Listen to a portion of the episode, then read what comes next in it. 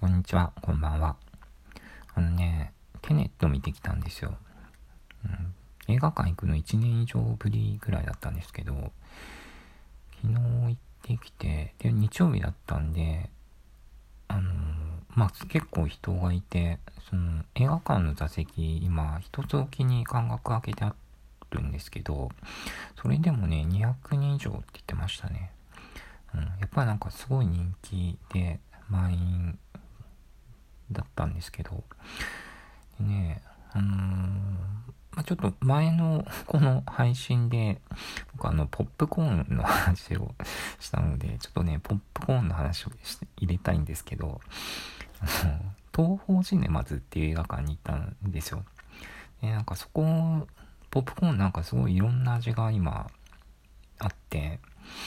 ごま油とか、バター醤油とか、コンソメ味とか、なんかポテトチップスみたいな感じになってるんですけど、うん、クレイジーソルト味っていう、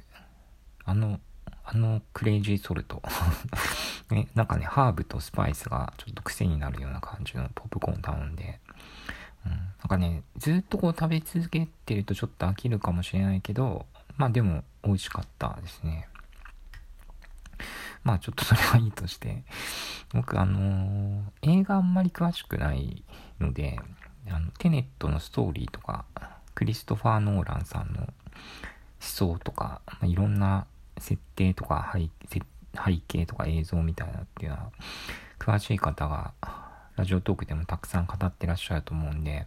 僕はそんなに語らないんですけど、とにかくまあね、時間の逆行ですよ。あの、バックトゥーザフューチャーみたいに、その時間を点から点に移動するんじゃなくて、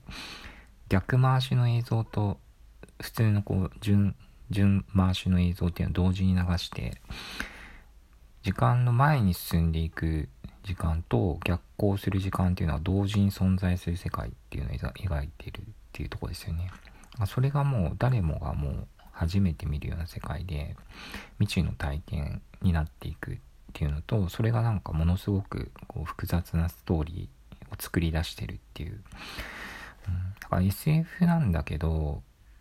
その伝統的なスパイ映画っていう軸もあって例えばその時間を逆行させる装置っていうのがあるんですけどそれがなんかねこう昔の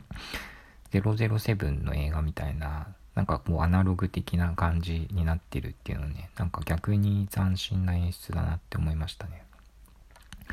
あとはね、音楽なんですけど、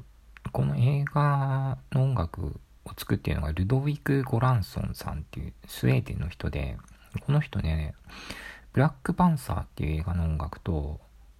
あと、まあ、いろんなこう音楽プロデュース、そのラップミュージックとかのプロデュースをやっていて、でも両方でね、グラミー賞を受賞している天才音楽プロデューサーって呼ばれてる人らしいんですけど、このテネットの映画の展開のスピードがものすごい速くて、ずっとなんか見せ場のシーンが続いていくんですけど、だからね、まあ音楽がずっと流れてるんですよね。で、この人の音楽っていうのが、映画音楽なんですよ。まあオーソドックスのこうなこう映画のそのオーケストラがやる、なんか演奏する音楽みたいに映像を盛り上げてこうテーマを繰り返していくような作り方ではあるんだけどなんかすごくなんなんていうんですかね正体不明で不穏な感じでのこうサウンドがなんていうのこう複雑なストーリーのこの映画のシーンにすごくハマってるなって思ったんですよね。あとなんか映画音楽なんだけどヨーロッパのダンスミュージックみたいなそのダンスミュージック、そのエレクトリックミュージックみたいな、なんかそういうかっこよさがあるなって思いました。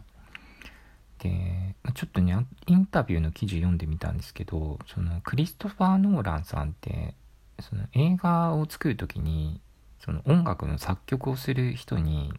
こういう感じがいいなみたいなっていう風に頼むっていうのはしないみたいで、